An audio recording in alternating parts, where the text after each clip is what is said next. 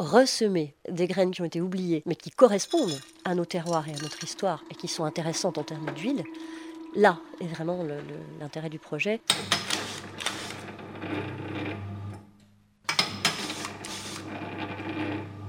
Elle n'a pas vraiment disparu en Haute-Saône, la culture du chanvre, hein, puisqu'on reste un des plus gros départements producteurs de chanvre en France. Hein. C'était à l'origine euh, une huile euh, utilisée principalement pour les lampes. Hein. Elle a donc euh, assez bêtement disparu avec le développement de l'électricité. Et la Haute-Saône étant un terroir plutôt pauvre, le chanvre était très adapté aux, aux, terres de Haute-Saône. Et le développement économique n'ayant pas été très très prégnant sur le département, euh, on est resté sur des cultures euh, traditionnelles en fait. Et le chanvre a toujours été semé ici, plutôt pour son utilisation euh, textile, cordage.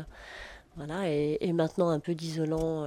mais c'est plutôt, je dirais, par simplicité et par manque d'intérêt économique et agro-industriel. C'est surtout que c'est une plante très rustique en fait. Hein, euh, elle, ne demande pas d'amendement, elle ne demande pas de désherbage, elle, euh, se contente de peu d'eau, euh, elle est adaptée à des terres plutôt pauvres. du coup, elle est intéressante à intégrer dans les programmes, dans les rotations agricoles. Et puis, oui, puis c'est une plante qui est relativement facile en fait. Hein, elle ne demande pas d'entretien, donc voilà, c'est intéressant.